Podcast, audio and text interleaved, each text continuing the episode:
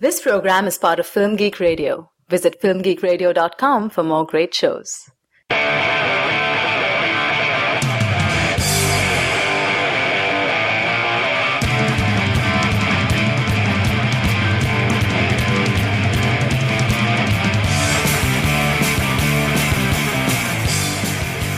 Hey movie addicts, welcome to Cinema Fix, your stop for the purest, highest quality movie reviews on the block. I'm Andrew Johnson, and I'm joined today by my fellow dealer, Monica Castillo. Hello, Andrew. Monica, what would you do if it really was the end of the world? Honestly, if, if it was the end of the world, I know I probably would not be recording with you right now. I'm sorry to say. Dude, we're getting really deep here. I don't think I'm ready for this. You're not ready for This this. is like a level of commitment. Like, am I supposed to trust you with that information? if you only had one more night, yeah, what would you do? It would not be driving to North Carolina. Love you, but no. I'd text you. yeah, I'd, I, I'd text you and say, it was fun. It was fun. One out on the curb for me. yeah. Oh, this is part two of episode number 53 of Cinema Fix, focused on the movie This is the End. So if you're looking for part one, go away. You're listening to the wrong file, and we're gonna spoil things for you if you're not careful. If this is your first time listening to Cinema Fix, basically this is the show on Film Geek Radio devoted to discussion of mainstream blockbuster films, and each week we release an episode in two parts. The first part is the general spoiler-free discussion, and the second part, which you're listening to right now, is the more in-depth analysis of the film, complete with spoilers, and it's designed to be listened to after you've heard part one, or, or at least after you've seen the film. Again, this is part two, so if you don't want to be spoiled, stop listening right now and go check out part one. Uh, this week we're talking about This Is the End, the new comedy starring Seth Rogen, James Franco, Danny McBride, Craig Robinson, Jay Baruchel, and a bunch of other people all playing themselves during the apocalypse. Here's a clip. I hid in a drain pipe for days, like three or four, I don't even know how many. And then I stopped hearing people and I started hearing growling noises. Out there in your travels, uh, did you see anything that you would describe as apocalyptic? I mean, no, but uh, I would say it's completely obvious what's what's going on here. I mean, it's a it's a zombie invasion. I'm the one who said it's been You said zombies. zombies? I said zombies the whole You said time. I don't think you never I said, said zombies. No, like, You said, zombies- wait a second, you guys haven't been proven right. These are still just theories. Honestly, I'm just so relieved that you guys are here, and I'm very happy about the idea of sleeping and Yeah. just You tired? generally, yeah. If you want to take a little rest, um, you're welcome to do that upstairs. Thank you. Cool. Thanks. I'll show you the way. Thanks, guys. Seriously, you're awesome. Really. You're awesome. So tight. Alright, Monica, this is the end. There's a lot of things we could talk about, so let's just dive right into the thick of things. Mhm. It turns out the world actually is coming to an end, and it's not due to climate change or nuclear war or anything like that. Zombies. It's not zombies. It is the Day of Judgment, the biblical Day of Judgment. No one could have seen that one coming. No one. the the the rapture Mhm. has occurred and everyone else has been left behind including all of the amoral selfish douchebags in hollywood get left behind to fend for themselves against satan and his minions what did you think of that development It's a great premise. I agree. I I was surprised that they actually went for it and that they handle it in a way that sure, it's a very simplistic version of that brand of theology, Yeah. but they they try to stay true, I think, to the basic principles of it. Uh, I'm sure hardcore fundamentalists will scream and protest. Are they allowed to go to rated R films? I don't. I don't know. I don't It's- think they're allowed right. to see movies with dick jokes. You're right. It's possible that most of the uh, audience that read the Left Behind novels uh, will not be going to see. this is the end. That is not what was in the series.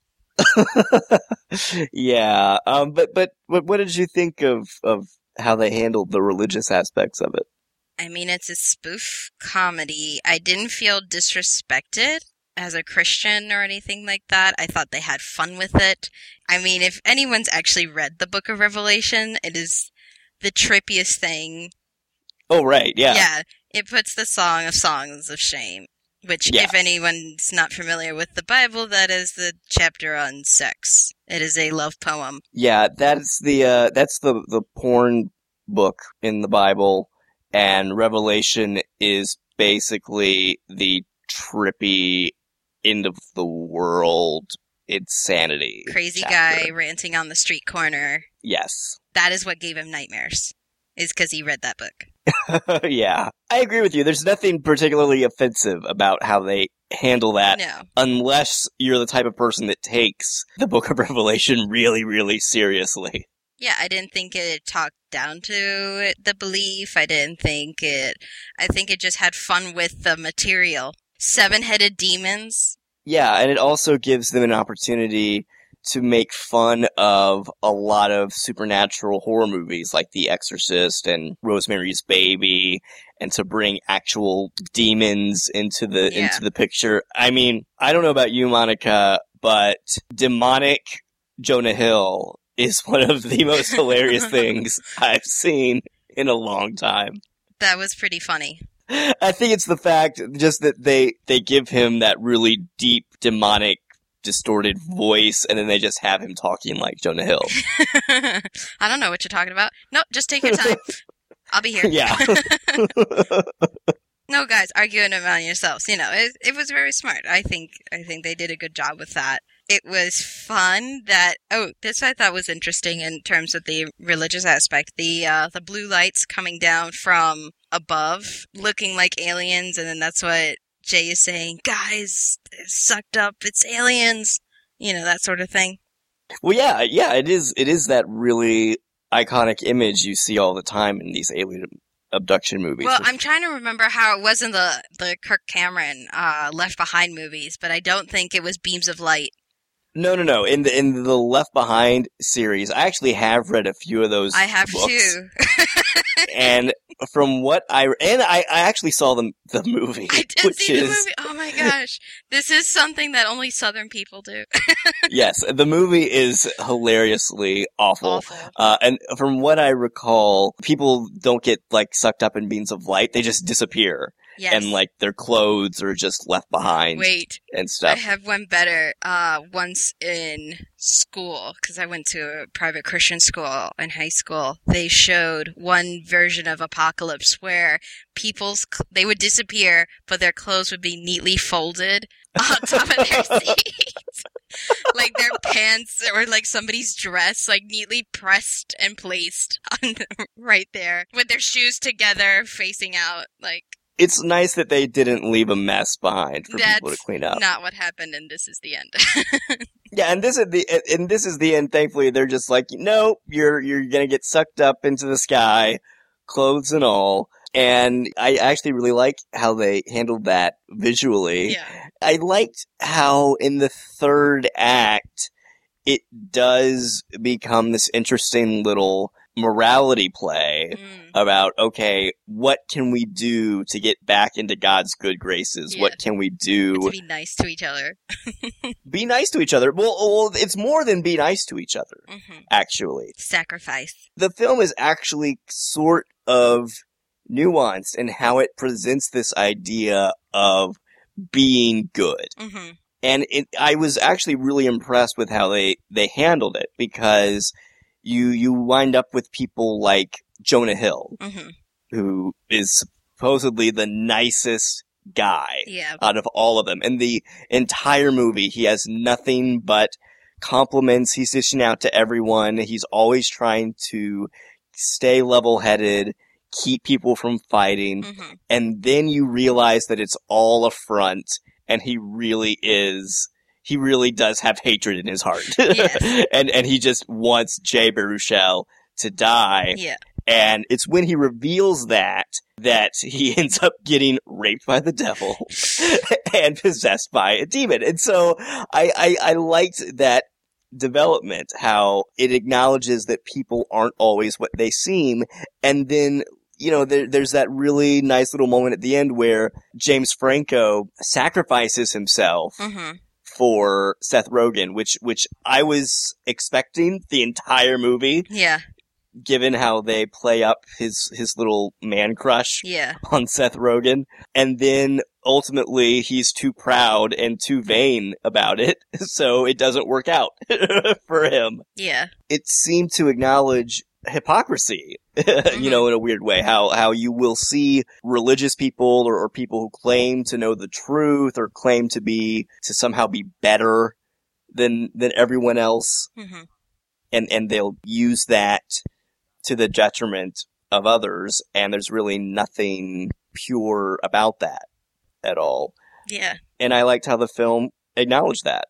And it, it, it, it, it, it seems to say that the only way you can truly, you know, make it to heaven or be a good person or whatever is to have a true spirit of self-sacrifice and, and altruism. To, to honestly put other people, even the people you might not always get along with, above yourself. So it's, it's a nice little, little message, I Mhm. thought, that, that doesn't entirely keep things black and white. Yeah. Because it was something that they had to figure out as well. So while they were stumbling about saying, oh no, this isn't enough, this is, you know, we have to go this way and, and do, say this or do that, uh, we were along for the ride as well. Right. Like, like I was thinking there would be a lot of films who, when James Franco sacrifices himself at the end, hmm most movies would let him Yeah. get to heaven, you know, because he's one of the main characters and we're supposed to like him. Yeah, yeah. Most films would let him have his cake and eat it too, where he would get to sacrifice himself and be noble, but then also get to flip everyone else off Yeah. as he went up to heaven. And I liked how the the, the directors here, Seth Rogen and Evan Goldberg, were like, mm, "No, it's not quite that easy." Yeah. I like the word you chose, nuanced. It's pretty apt. Yeah, Yeah. yeah, it's a little bit nuanced. Even though this film, I wouldn't use that word to describe it. Sure. In this sense, yes. yeah, I mean, it, it it acknowledges, hey, if you really aren't pure of heart, you're gonna get eaten by cannibals. yeah. AKA Danny McBride. And Channing Tatum, Oh, so which has to be one of the best cameos of the past few years. So that was a weird thing. Let's let's talk about some of the tough issues that okay. I had about the movie. Awkward. So his cameo was one of the best things about the movie. It was hilarious. No one was expecting that, right? Am I right? Right, even though they, they had mentioned Channing In Tatum. passing at like the beginning, but did you remember him? He didn't appear. He didn't appear. He didn't appear at the beginning. No, he didn't actually appear, but but they did mention like, Like, oh, oh his I, house is over there. his house is over there, and I find him very attractive. Yeah, but that wasn't Danny McBride who said that. It was Seth Rogen or so, one of the other guys. Right. And then at the end, it turns out Channing Tatum has become Danny McBride's sex slave. Yeah, which is, you know, mm, No, that that crossed the line for you. yeah, it's still a sort of domination. It's still like rape, essentially. Well, yeah, but given the fact that it's Danny McBride, that's what you expect. He's a total dominating, selfish douchebag. Yeah, but does that justify the joke itself? I I would say it does. It's tough because I laughed at, oh my god, that's Channing Tatum in a pink luchador mask. And then it was also kind of awkward because Danny's talking about entering him. yes, he is. And Okay, we'll see. Okay, that that brings up if you just want to talk about the general issue of rape humor. yeah, that is the general issue because then there's another scene where there's almost what a three to five minute dialogue about no i'm not even thinking about that and then still making fun of the i guess i don't know let's let's talk about that as well I I'm, I'm with you, Monica. I would consider myself a fellow feminist, Yeah. and I do not think that rape humor is always appropriate. And I agree that rape culture is a thing. And that a lot of times comedy can perpetuate really, really negative ideas Mhm. about women and about sexual assault. I was not offended by how they handled it, and this is the end, Mhm. however. The Channing Tatum thing, again, maybe it's because Channing Tatum's a dude, and yes, I know that male rape is still an issue that happens, Mhm. But the fact that it was Channing Tatum and it was so over the top, and it's Danny McBride, who's not a sympathetic character in the movie No. you know, the the fact that he was the one doing it, I thought made the joke work. And in regards to the other situation you're talking about with Emma Watson, hmm that scene absolutely worked for me because it was acknowledging, I think, what to a certain extent the audience was thinking. Because I, don't- I mean, I don't know about you, Monica, but as soon as Emma Watson showed up, hmm my first thought was this is going to turn into one of those movies where the guys are fighting over the girl and it's going to cause tension hmm between them. So then when Jay Baruchel kind of acknowledges, hey guys, you know, there's six of us and one of her, we should probably talk about this. I thought that was a really nice way to segue into it. Mm. So I guess there, the way that I interpreted the end of that scene, where she comes out with her axe and just fights her way out and robs them. At first, I kind of thought it was more of like, oh, she's overreacting. They're not even talking about raping her. And, you know, she goes to these extremes because she's just not taking it. So it just didn't really sit well for me. But another friend had mentioned that he saw it as she had the last laugh, as her asserting that, damn right, you're not even going to think about it. So, I don't know. Also, I'm not a big fan of the uh, word rapey, so I guess. I didn't have a problem with it. I think it belittles the crime, so. I don't think it does because I don't think it's actually referring to the crime in that situation. It was just referring to the overall atmosphere of domination and the potential, I think, for Yeah. assault that Jay Baruchel was trying to, to, to capture. Yeah, that's just the terminology. I mean, it's Yeah. just what's used still in just normal lexicon, but. What made it work for me is that at no point is the actual rape, you know, real or potential rape of Emma Watson played as the punchline. mhm. It's her misunderstanding of what they're talking about and their struggle to figure out what each other is talking about i think that makes it work. It's it's it's a it's a comedy. It's it's a joke of uh miscommunication. yeah. Yeah. And and and that's why i think it works and it was really funny because it, it I mean it goes it goes back to the age old question popularized by when Harry met Sally Mhm. is it possible for men and women to just be friends? Or will sex inevitably enter the picture? Well, not those guys. They don't. right. They can't handle it. Well, th- th- exactly. So as soon as Emma Watson shows up, my first thought was, okay, how can these six guys not eventually come to see her sexually? Mhm. And the fact that they didn't even play that out Yeah. really as as a major story arc of the film i kind of liked it's they sort of acknowledged yeah we could go that way and a lot of movies have gone that way a lot of these end of the world Yeah. you know survival movies we're not going to do that we're just going to sort of acknowledge the potential for that and make fun of it and and then move on Fine. There's so much bromance in between all of them. there is a lot of romance There's a lot of going on couples therapy that needed to happen. there's a lot of cuddling There is some cuddling. hmm Jonah Hill gets surprisingly cuddly. He does, but yeah, overall, I, I honestly didn't have much of a problem with the uh, with the rape jokes in this film. They didn't really stick out to me. You know, it, it's not like something like Horrible Bosses, hmm which I don't know if you remember, but that movie had a lot of little rape jokes about prison rape and stuff that they would just casually drop as punchlines. Hmm and it it, it, it sort of it, in that case it did feel both offensive and also sort of like a crutch. Hmm you know like oh we're just gonna make these punchlines about rape because they'll shock people and it'll get a shock laugh. You know with this is the end it didn't seem like that was really the driving force behind the jokes if that makes sense. Yeah. Well, then I guess uh, I wanted to ask your opinion on the Jonah Hill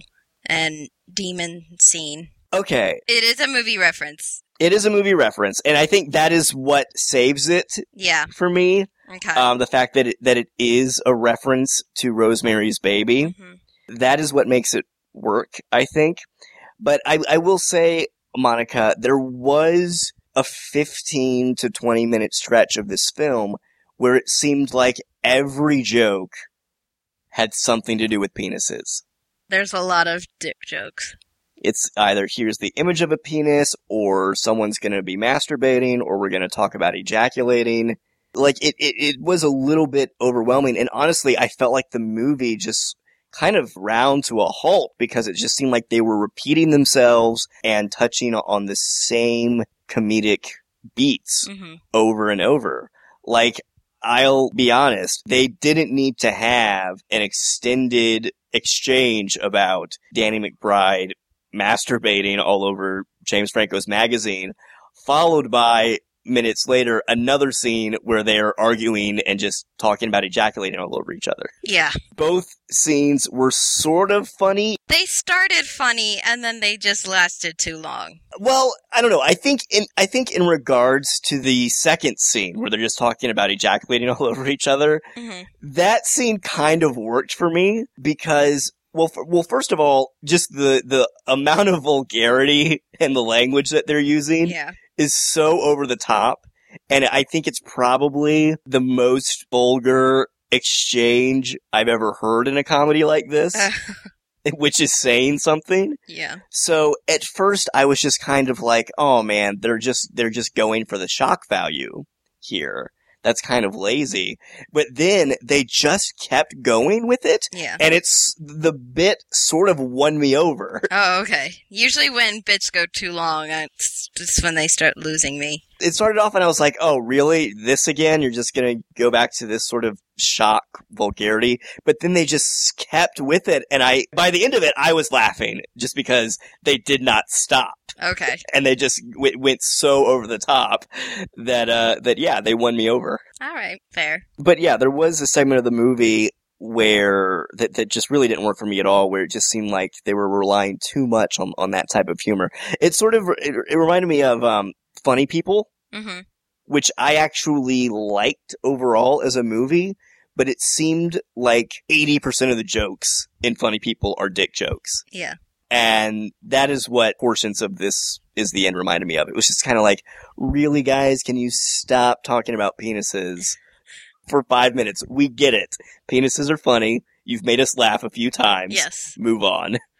Demons with swinging dicks. Got it. Well, okay, the the the the final demon with his big swinging penis at the end. Okay, that's interesting to me because Do tell. because okay here, here's the thing monica there are so many references in this movie to previous films that these actors have made hmm you know the movie opens up with Seth Rogen in an airport and a guy comes up to him and is like, Hey, it's Seth Rogen, you play the same character in every movie. Yeah. Give us your, your laugh or whatever. Yeah. And then later on, we actually get a low budget version of a Pineapple Express Sequel. sequel. Yep. They have fun acknowledging that yes, most of the audience has seen our movies, they're familiar with them, they like our movies. They even make fun of Your Highness, Yep. which is a terrible, terrible movie. and honestly, when as soon as I saw the huge demon at the end with his big penis, I thought, oh, that's a Your Highness reference. Oh, really? I didn't see Your Highness. Lucky you. Lucky you. In Your Highness, at the end of the film, Danny McBride has to fight a Minotaur Oh, with a really huge penis. okay. And he kills the Minotaur and then cuts off his penis and wears it around his neck as like a trophy. That would be why I missed that reference and movie. Yeah, and then in this movie, they have, they have the giant demon with his big penis and then they get taken up to heaven and the big beam of light cuts off Off. Yeah. his penis. Gotcha. So that almost seemed to me like a way to sort of redeem your highness in a way. Hey, somebody brought up Flyboys, okay? We're going all out here. How many Green Hornet jokes were there? It, it was like, look, we're gonna do the same joke we did in Your Highness, but we're gonna put it in a good movie. to sort of make up for that. Hmm. Yeah, this was sort of like a mea culpa for a lot of bad life decisions they made. Yeah. Career decisions. Maybe not life decisions. But speaking about those movie references, so let's go through them. We have the really creepy Rosemary Baby with Jonah Hill. Yeah, and, and that worked for me overall. It was, yeah, I don't know. I'm on the fence on it because I, I had fun when it was just, you know, the hands. I was like, oh, it's Rosemary's baby. Oh my God. And then it got, like, it whipped out the dick. And I'm like, oh God, please don't show it. I mean, overall, I was willing to go with it just because it was a Rosemary's Baby reference, I guess. Then there's the reference to The Exorcist when it's Demon Jonah Hill. which is hilarious. Yeah. Can I chalk up Michael Cera to less than zero? Probably not, but Mike, Michael Cera's uh, cameo was great in that. Michael Cera, I, I loved him in this movie. He is doing whatever he can, it seems, to distance himself from that image of him as just the innocent, soft spoken little He's kid. completely coked out. He's being a badass and a horrible douchebag. Michael Bluth would be very disappointed. Yeah. And then he's one of the first ones to go, so fun stuff. But it was such a great death scene. Oh, it was. He's like, who had my phone? Oh, it was right here. That's embarrassing. so good. All right. I thought the big horned monster when they were in the other house across the way was the Ghostbusters reference because it looked like Gozer. Oh no, not Gozer. It's Zuul. Is it Zuul? I forgot. Shoot. I, I don't know. It's been forever since I saw Ghostbusters. No, I just watched it. Uh, yeah, it's Zuul because Dana turns into Zuul. Anyways, yes, I thought it looked a lot like that monster. I don't know. I, I didn't get that reference, but that again was sort of around the period when the movie was starting to drag for me. And hmm that scene sort of worked. I think what, what made it work was the fact that they kept cutting back to Demon Jonah Hill, Yeah, which was legitimately hilarious. yeah. So, so that, that kept things exciting. But, but yeah, that was right around the time when the movie started to pick up again Okay. after a little slump Fair. in, in the middle. I thought the Danny McBride car looked a lot like kind of uh, Mad Max Oh, maybe so. towards uh, Beyond Thunderdome. And uh, the Laurel and Hardy joke that apparently only I picked up was uh, when uh, Jay sits next to Seth when they're hiding out, and he says, "Well, here's another fine mess." That's their famous line. Oh, okay. And I'm pretty sure I was probably one of two people laughing. Not the only person laughing. nice. Yeah, it's here's another fine mess we're in. Ah, it's cute because one's skinny and one's fat. L- let me ask you, what did you think of Craig Robinson in this movie? He was funny. I thought he was alright. And I love how he just walked around with the towel, Mr. Robinson, the entire time. It was just like a weird, and it just kept reminding me of Mrs. Robinson from The Graduate. But I know it's his last name. I thought he did a really good job, and I loved how there's that first scene when they're drawing matches to see who has to go outside, Mhm. and he has to go, and it was like, oh, of course he has to go. He's the only black character. Yeah. You know, and I, I loved how they didn't even mention it. Yep. They just have the black guy be the one who's gonna go out and probably get killed. Yeah. But they spare him. Yeah, they do. Yeah, they get rid of a few other characters before.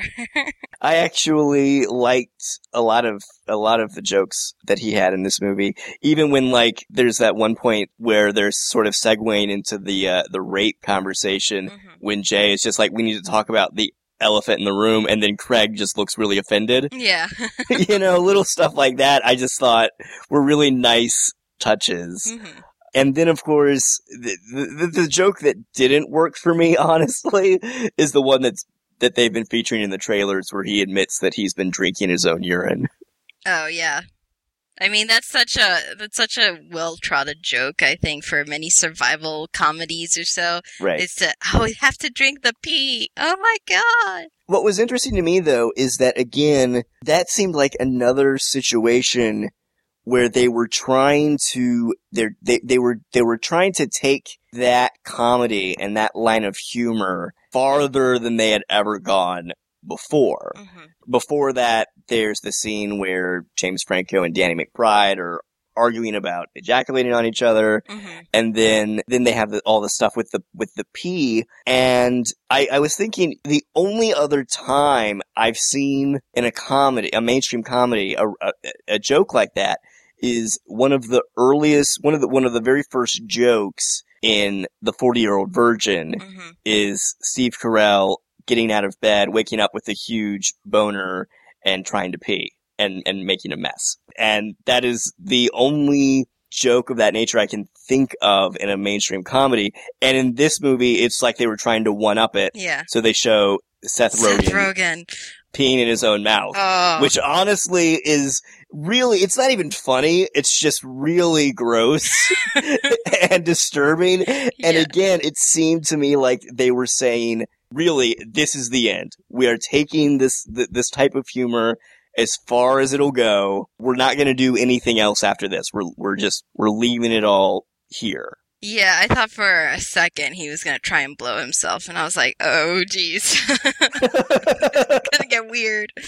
Yeah, most most of the time, with the exception again of that of maybe that ten to fifteen minute stretch, most of the time, even when the jokes weren't working, hmm I could sort of appreciate what they were trying to do, if that makes sense. Yeah. But yeah, is, is there anything else that really stuck out to you about this is the end Hmm. that you want to talk about? It'd be fun to try and remember all the cameos off the top of your head. Well, that's the great thing is that that opening scene is so fantastic, and there's so many cameos Yeah. And honestly, I think that's part of why the middle section of the film doesn't quite work. It's because that first 20 minutes, it's just joke, joke, joke, joke, Yeah. joke.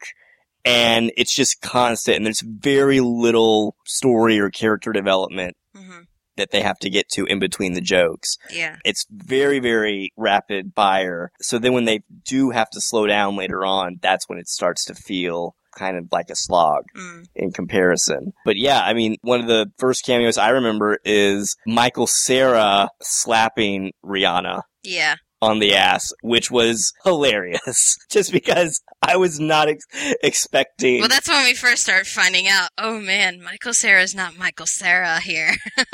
well, well, the thing is that he he plays it so well yeah. because he he snorts a line of coke, and we're like, oh, haha, Michael Cera yeah. is snorting coke. But then he, he the way he the the expression on his face, he has this look on his face like, should I do it?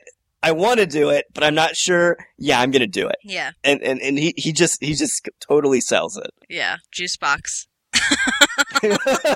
yes. Oh man. Oh, you're the, welcome. The, the, the scene with the in the bathroom. Yeah. Oh man. Oh man, and even Mindy Kaling when she ca- she showed up and she was like, "Yeah, I won that Michael Cera." Yeah. Um. I mean, props to Michael Cera for being willing to do it.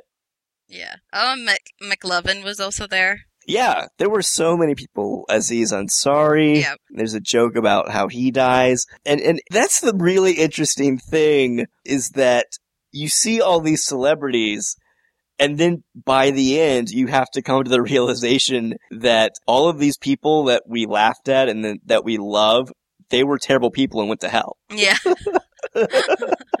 You know, they fell into a pit of fire, literally. They did not have a chance to save their souls. You know what's sadder though? The no-name people that just fell. We'll never know them. they weren't famous enough. They didn't make it in Hollywood, and now they're gonna burn for all and now they're like girl 1, girl 2, girl 3. Oh man, can we can we talk about the very end when they go up to heaven? I have to say, when that happened, I was sort of like worried. Like, what is this gonna be like? Is this gonna be somewhat offensive to religious people? Mhm. And honestly, it's not. It's no, it's so it is great. I hate to keep saying it's so good, but it is. they basically just they basically just acknowledge, yeah, heaven is so great. You can have whatever you want, and Jay Baruchel decides he wants the Backstreet Boys, so that's how they end the movie, and it it it totally worked. I thought it was hilarious. Yeah. Perfect way to end the movie. I started laughing and I ended laughing. So that's, you know, it met my needs for a comedy. Unfortunately, I didn't, I wouldn't give it like the highest rating I, would give a comedy because it did have little extra lag and those awkward moments that it took me out of the moment. I hate to say it, kind of had to start laughing for, for certain parts. I, I and I don't think they quite sold some of the, the, the friendship angle that they were trying to go for regarding uh, Jay and Jay Seth. and Seth and, and how you know their friendship has supposedly fallen apart hmm throughout the years. They they touch on it. I don't think it ever really hits home. hmm You know, it's it's not like in Superbad, Yeah. for example, where that friendship by the end of the movie you actually feel for both those characters and the fact that they'll be splitting up. hmm This movie didn't really it, it didn't quite have it. Yeah. it. It was like hitting the, the those beats hmm it's supposed to hit like, oh, we were friends and then you went away and and now you've sold out and I didn't stay with you hmm that one time I was in LA. And it's like they acknowledge the conflict, but there there's never really a scene where they hash it out. Yeah. They, they kind of just forgive each other and then There's a part of me that thinks maybe that's okay because yes, if you were about to die and the world was ending, you would just say, screw it, we don't need to talk about it, I forgive you. there's a big old demon coming over. Yeah. Seven heads, man. It's gotta go. So maybe they were working on the script and realized, you know what, it's not necessary Yeah. if they're facing imminent death. For tearful interventions. So yeah, not a great movie, I would say. Nothing I would feel compelled to rewatch over and over and over again. yeah. But just in terms of the amount of jokes and the amount of quality laughs, hmm yes, if this is, if I see this on TV or if a friend wants to watch it, sure, I would happily revisit this movie. Yeah. I would still rate Pineapple Express higher. Oh, I enjoyed this so much more than All right. Pineapple Express. This made me laugh way more than than that film. To each his own. You know, if, if we're gonna com- compare it to other comedies in this. If we were to compare it to one of their other films, I would say this is the best non Judd Apatow comedy in this vein. I don't know. Tropic Thunder was pretty badass. Tropic Thunder was pretty good. I would say as just as films, Forty Year Old Virgin and Knocked Up are miles ahead of this. Super bad? No? Super bad. I don't know. Maybe I would rank it above this. I probably would as well. Yeah. So let's say, in, in terms of this type of movie, since Superbad, this is one of the better ones. okay, yes. All right. Anything else you want to say about this is the end? I'm good. Okay, well, it's time for our final part of the show. Reboot this. This is the segment we do every week, and how it works is we pitch either a sequel, prequel, or a remake to the movie we just discussed, because Hollywood loves franchises, and it will do anything it can to turn every property into a franchise if possible. So, Monica, hmm let's say this is the end makes $500 million at the box office. hmm It's just an incredible hit. Hollywood comes to you and says, We want you to continue this franchise. What would you do? I think I would do a sequel. This is the end part two. But instead of all new comedians or so, give a chance to the old guard. Chevy Chase, Dan Aykroyd, Bill Murray. Let them go at each other for the end of the world. so, would it be like a similar movie, like set during the same time? Yeah, yeah, it would definitely, it would, but like say like the other side, another part of Hollywood instead of like Right. Beverly Hills, another gated community. Like, oh, while all this was happening at James Franco's house, this is what was happening over at Bill Murray's place. at Jack Nicholson's place. Done. he could be the Danny McBride of the group. so you'd say just basically. You, are you- are you saying they they they should take the Hangover Part Two route, where they just sort of make the same movie? It worked for Todd Phillips. Nobody caught on until the third one. so no one make a threequel.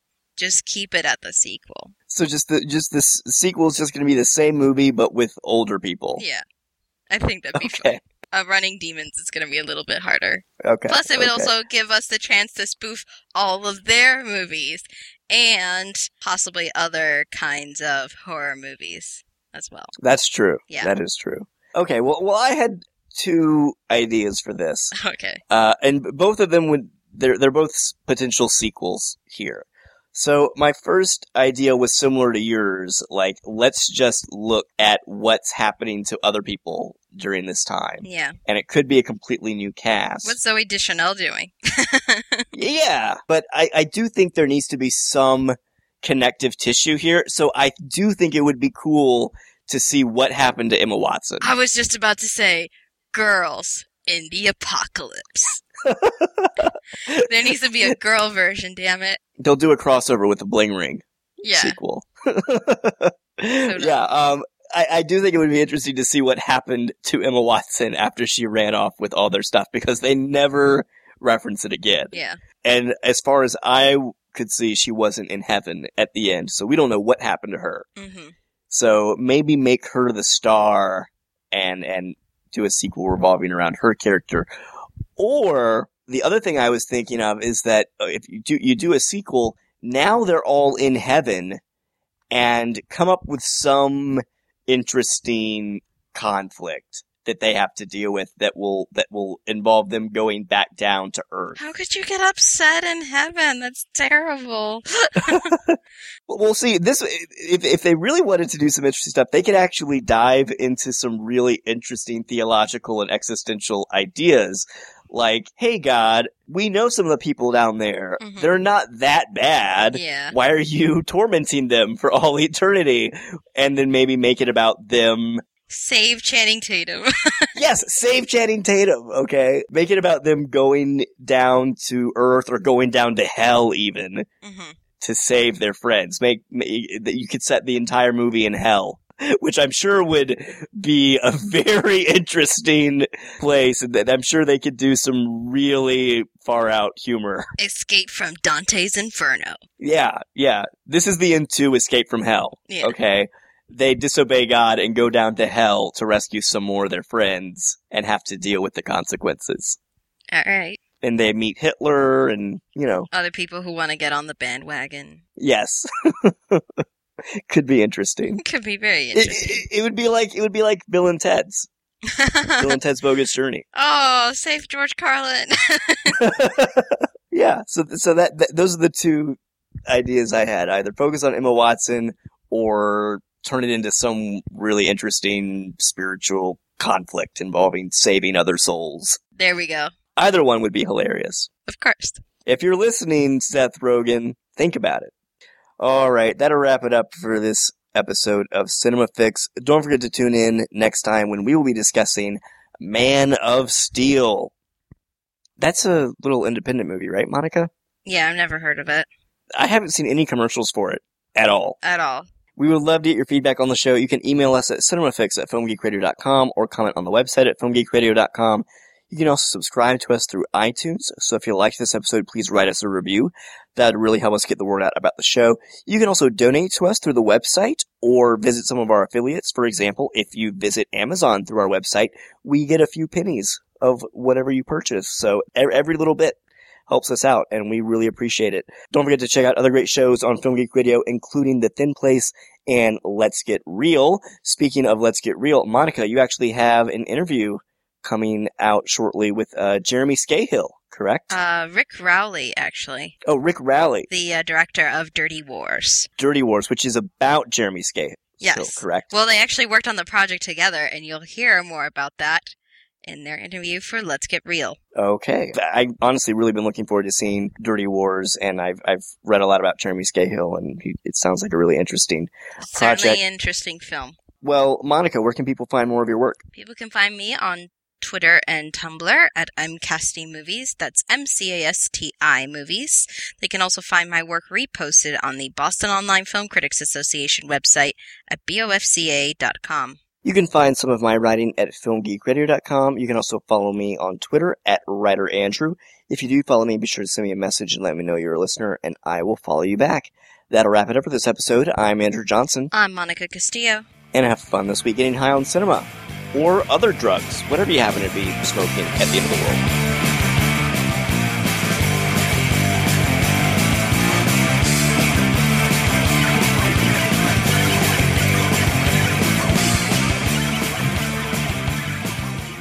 This has been a Film Geek Radio production. Film Geek Radio. Yeah.